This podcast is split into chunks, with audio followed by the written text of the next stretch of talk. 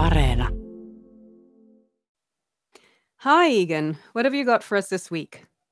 Well, I've been following budget discussions in Jyväskylä and an exhibition of gay art in Japan. Hmm. Now that's an interesting juxtaposition. Can't wait for you to spill the tea on that. Oh, what about you? What have you been looking at? Well, I've been following who can get unemployment benefits in Finland, and guess what? Masks are back on the menu. Face masks are always on the menu. And of course, we'll check out more of the big news stories in Finland this week.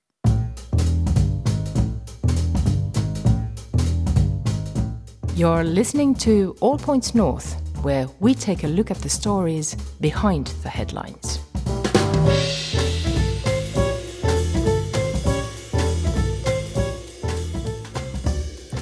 Hello, everyone. I'm Denise Wall of Yle News, and this is All Points North, the podcast that speaks your language. As usual, Egan is here on the show. Hi there, Egan.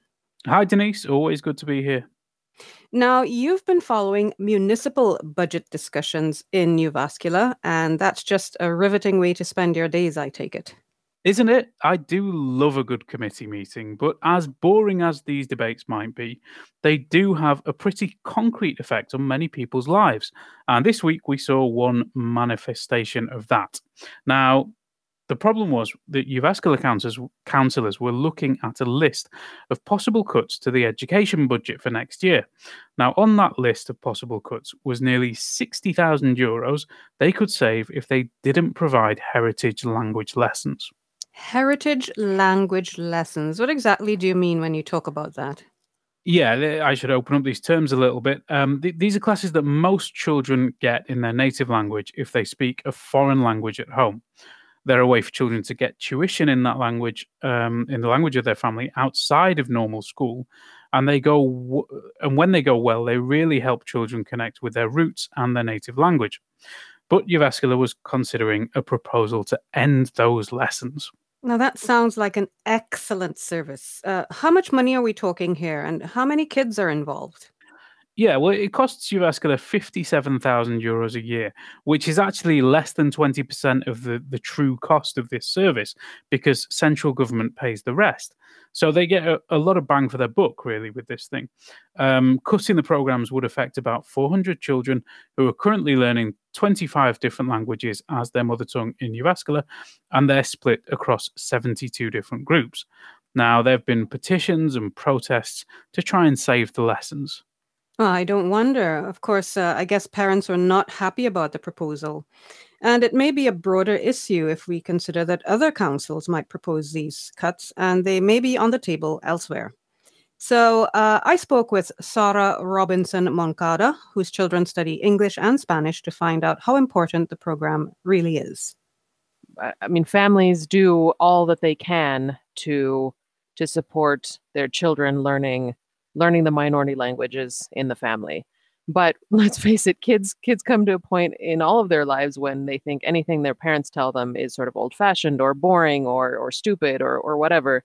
You know kids will rep- rebel against their parents. So having this external class where they go and they hear the language from a native speaker and they are required by the by the teacher through structure and and activities and reading and listening and games and whatever they're doing at the different age levels um, to do this with other children in that same language. So it's not actually only about language it's also about the the social environment. You're learning about your identity. You are connecting to your cultural roots. You are uh, learning the sort of common cultural practices that kids in that language are doing on a daily basis. And I, I hadn't even expected as a mother when I sent my kids to this class to to realize the importance of this community mm-hmm. also that the kids know that they're not the only one as they may have been in their school or their daycare where they're the only one speaking Spanish or English at home now they see that oh look all these other kids are you know have this other language at home also i'm not the only one who, who's sort of different or strange mm. um, so the the sense of belonging that comes from this community is also extremely important. And that was Sarah Robinson Moncada talking about the importance of heritage language lessons for bi and multilingual kids in Jyväskylä.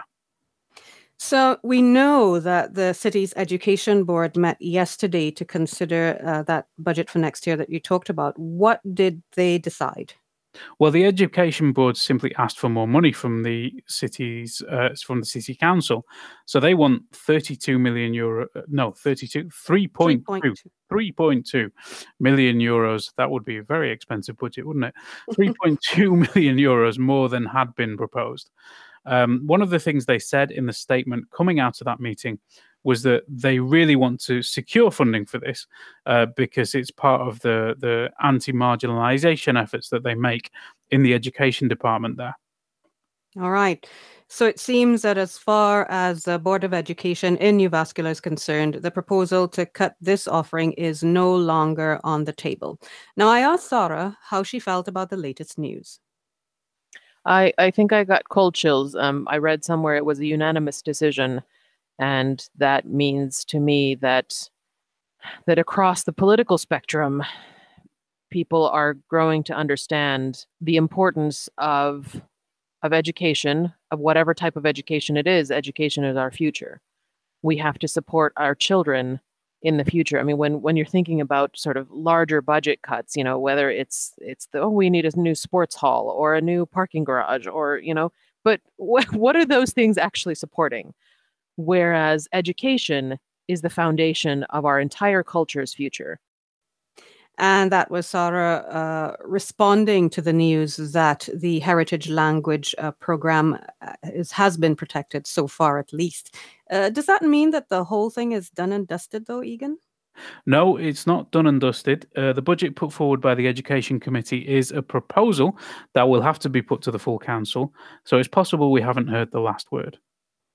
All right, Egan, thanks for that. And of course, as we said earlier, Jyväskylä is just one city, and councils all over the country are having similar discussions about cutting costs right now. So if you hear about a plan like that near you, do let us know. Absolutely. Please do tell us when you hear about these things, and we will try to find out what's going on. You can email us at yle.news at yle.fi or use our WhatsApp account, which you can contact via plus 358 44 421 0909. Yes, please send us voice notes and messages. We love to hear from you about all topics, but especially about municipal topics. Also, uh, the the message we received this week, only one message, but it said, and I'm not making this up. It said, "You guys are doing an awesome job." Isn't that nice? Yay. Always. thanks, for, thanks. It's nice to get positive feedback once in a while. definitely, definitely.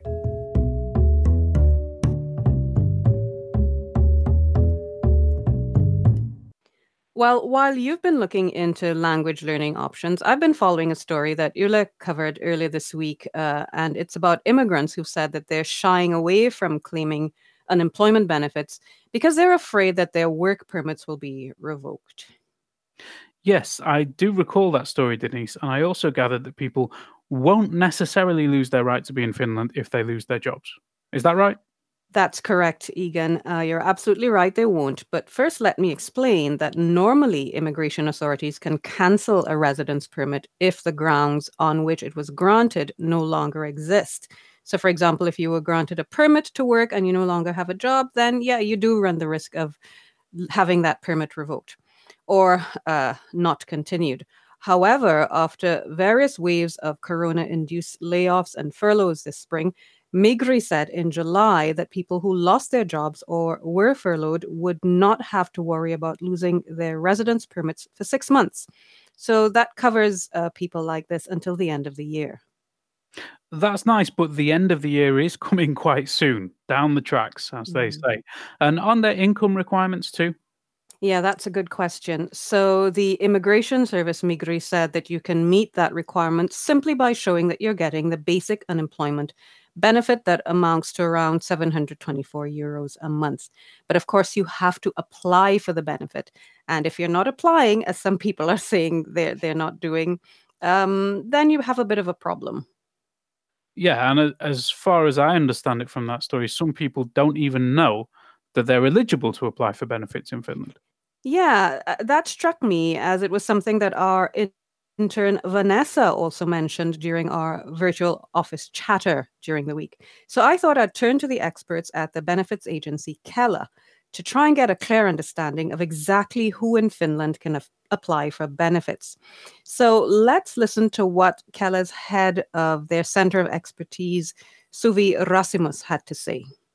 Um, in general, you can say uh, actually like it's based on two different things. You can either be eligible based on your working in Finland, or then you can be eligible based on you residing in Finland. And um, those are the two main main ways. And what we look at first is if you move to Finland and you work here and you earn over a certain limit um, of euros per month. At the moment, it's 723 and a little um, over that per month. Then um, you are eligible for those months that you earn earn that um, or over that amount. And then in other situations, um, we look at whether you are resident in Finland when we take into account your whole situation. So it's not just based on um, the registers. Mm. Is there some kind of minimum uh, residency period that you have to uh, comply with in order to be eligible? Um, not as such anymore, actually. Um, at we used to have a, more of a um, a static um, amount, but nowadays it's it's more based on your whole situation, whether you intend to stay here permanently. So obviously that um, that wouldn't be fulfilled, for example, if you are here only for a month or two. But then we look at all your ties to the country, whether you have family here, whether you have had a long term um, job here, whether you have been here maybe before and you, you have returned back to Finland. So we look at all the aspects and uh, what kind of ties you have abroad and what, what kind of ties here. So, so there's no specific time limit, let's put it this way. Now, I also asked Suvi Rasimus about the concern that people interviewed had about being outed to immigration authorities as being jobless if they went ahead and applied for unemployment benefits. And I'll just say, I'll let you hear what she has to say, but I think this was quite reassuring. For us, we don't actually um, provide the, the immigration authorities automatically with um, information on on people that they have contacted us or or applied for benefits. We get information about um, people's residence permits, uh, statuses, and so on, but it doesn't go the other way around automatically. Mm-hmm. So I think it's not necessarily um, a legitimate concern in that way whether or not they can contact us um, in their issues. Um, very hard to say um, what what are the other reasons behind that, and and uh, what is the connection to the immigration authorities as such? But I think that there's no need to be afraid to contact mm. us. And that was Suvi Rasimus of the National Benefits Agency, Kela. I'll just add that she was keen to stress that you can get service from Kela in several languages and that people should call, just call if you have any questions or need assistance. I should also mention here, while we're on an immigration theme, that Migri has opened up slots for Brexit residence permit applicants. Brits in Finland need to get their applications to stay approved by the end of the year, and to do that, they need an appointment. So just check the show notes this week at yle.fi slash news, and the link will be in there. Well, uh, coronavirus is still part of our lives and in the news, so now's a good time as any, Egan, to catch up on the latest developments. Yeah, I suspect we'll be talking about all things corona and corona adjacent, at least until the end of the year. But what's the latest this week?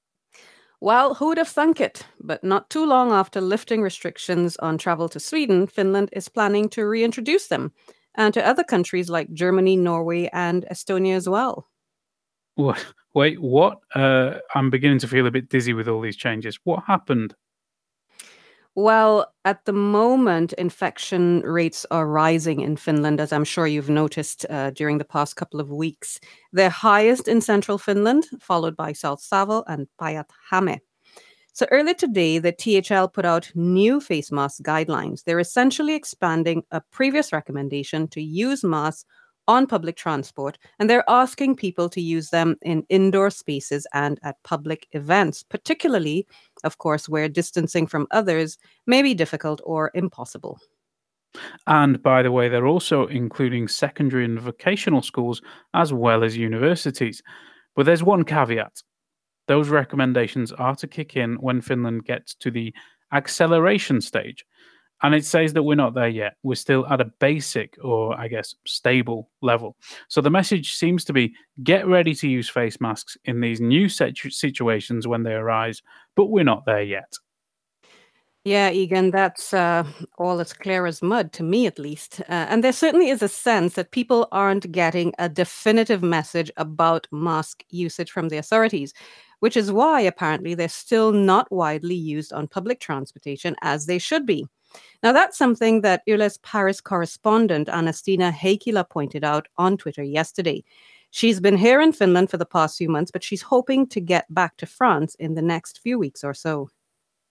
Tell us a little bit about what prompted you to to send that tweet.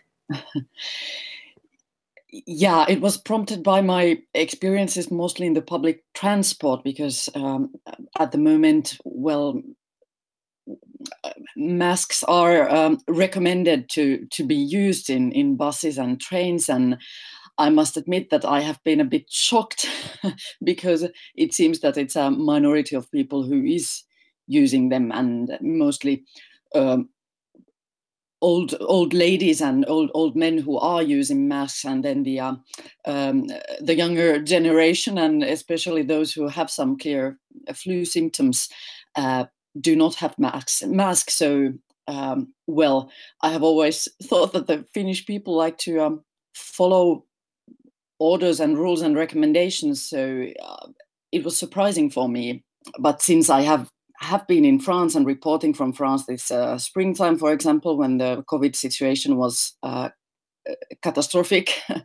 and it still is. And um, uh, and uh, in in France, in Paris especially, everybody has to wear a mask at the moment. So of course, I, I compare this situation in the with the with the French one, and uh, I just hope that um, we take the matter seriously enough in Finland. Obviously, um, obviously the situation is much better, but I think that wearing a mask in the public in, in trains and buses because it's recommended it's such a, a small thing and an easy thing to do mm. to prevent um, um, the um, risk uh, groups from getting the infection and that was Anna-Stina Heikkilä, Yle's Paris correspondent, who's currently back in Finland for a few weeks.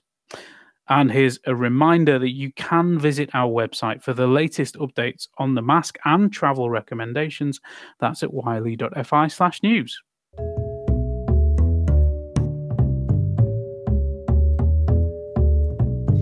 Now, Egan, I'm not letting you get away with mentioning uh, a gay, an exhibition rather of gay art in Japan without expanding on it. What's that got to do with Finland? Do tell. Well, it, it's it's got everything to do with Finland, Denise. Of course, um, uh, our own Tom Bateman, uh, who's not our own anymore because he's moved to Tokyo, but he he did a story for us this week on a Tom of Finland exhibition in Tokyo. Now, of course, Tom of Finland is Finnish artist Touko Laaksonen, whose extensive body of work features images of men in various stages of dress and undress, and I have to say they leave little to the imagination. Ooh la la! Now, what kind of response did that get in Japan? Well, uh, this is this is the story really, because there are Tom of Finland exhibitions quite regularly all over the world. Um, but in Japan, it was more difficult than usual um, it took two years to stage this exhibition uh, because it, I mean the the idea wasn't exactly received with open arms. In mm. fact, Tokyo-based curator Shai Ohayon said it was a hard sell. Uh, did that have to do then, I guess, with Japanese society being traditionally quite conservative. Yeah, Tom reported that Japan uh, can be quite conservative, especially around sexuality and sexual orientation. And there are legal considerations too. So, uh, for example, we learned that Japan has strict legislation around the depiction of human genitalia, and um, it's quite heteronormative. That means it's based on a worldview that sees heterosexuality as the norm and homosexuality as a deviation from that norm. Ooh, that all sounds uh, quite heavy, uh, but there was a happy ending, right? Yes, indeed, there was. Uh, did run into someone who saw an opportunity to make a change in Tokyo, and the rest, as they say, is history. The exhibition is called Reality and Fantasy The World of Tom of Finland, and it will run at Gallery X in Tokyo's Shinjuku district until the 5th of October. Well, it's time for a news roundup, Egan. Indeed, it is. Uh, first up, President Sauli Niinistö addressed world leaders this week at the UN General Assembly. Speaking via a video link, Niinistö expressed concern about the global community's ability to deal with climate threats. A pair of Iraqi twins was awarded more than 400,000 euros in compensation after their conviction for a massacre in Tikrit in Iraq was overturned. The brothers had been detained for more than 500 days. School bullying was in the spotlight following an attack at a school in Vantaa. The Finnish Parents Association called on schools to nip bullying and violence in the bud, while President Sauli Niinistö and Education Minister Li Andersson also called for more action on bullying. Well, a citizens' initiative calling on government to drop plans for a gender neutral ID system passed the 50,000 signature threshold and will now head to Parliament for consideration. Sponsors of the petition say that the reform will simply be too costly. Prime Minister Sanna Marin uh, offered financial support for the southwestern city of Naantali after Neste said it would shut down an oil refinery there. Marin said during a visit to the city that EU funding could also be used to help the town. Now, government has said it's planning an investigation into Trafigura. That's a minority owner in state owned mining firm Terrafame. And that comes amid suspicions that it laundered hundreds of millions of euros through tax havens. Now, those suspicions emerged after a massive data leak pointed to large scale money laundering in the global financial system. Meanwhile, the same data dump suggests two of the joint owners of the Jokerit ice hockey team were also involved in suspicious transfers of tens of billions of euros. And the Helsinki University Hospital District, or HUS, is under fire for bypassing normal tender procedures and awarding a 100 million euro contract to a private laboratory services company. A competitor raised the alarm about the deal and said it's considering taking the hospital authority to the market court over the matter. And finally, the Supreme Court upheld the decision to ban the neo Nazi Nordic resistance movement in Finland. Members of the far right group have been convicted of numerous acts of violence, and the court ruled that their racist and violent ideology was not protected by free speech laws. Remember, you can join the conversation too. Let us know what you think via Facebook, Twitter, and Instagram. You can also leave a voice message on WhatsApp, where our number is plus 358 44 421 0909.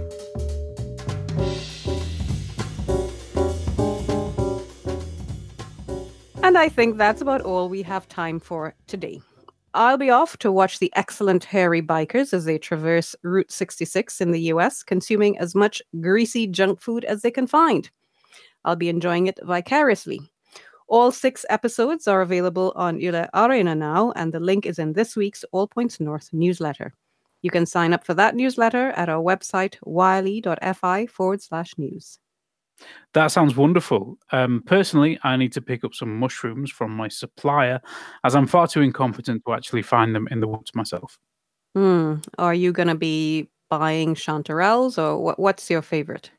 Uh, a couple of liters of chanterelles and uh, about a quarter of a kilo of porcini too. I think is my my order. Hmm. yummy. I, they are delicious, if not exactly cheap.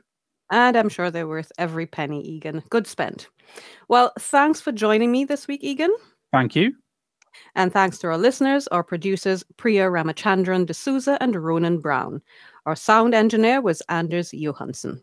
Don't forget to visit our website at yle.fi forward slash news and, of course, subscribe and leave a review for the podcast wherever you get it. Thanks once again for listening and see you next week. Bye bye. Bye. You've been listening to All Points North, a podcast produced by Yle News, a unit of the Finnish Broadcasting Company. For daily news from Finland in English, head to yle.fi slash news and follow us online at Facebook, Twitter, and Instagram. You've been listening to Yle News.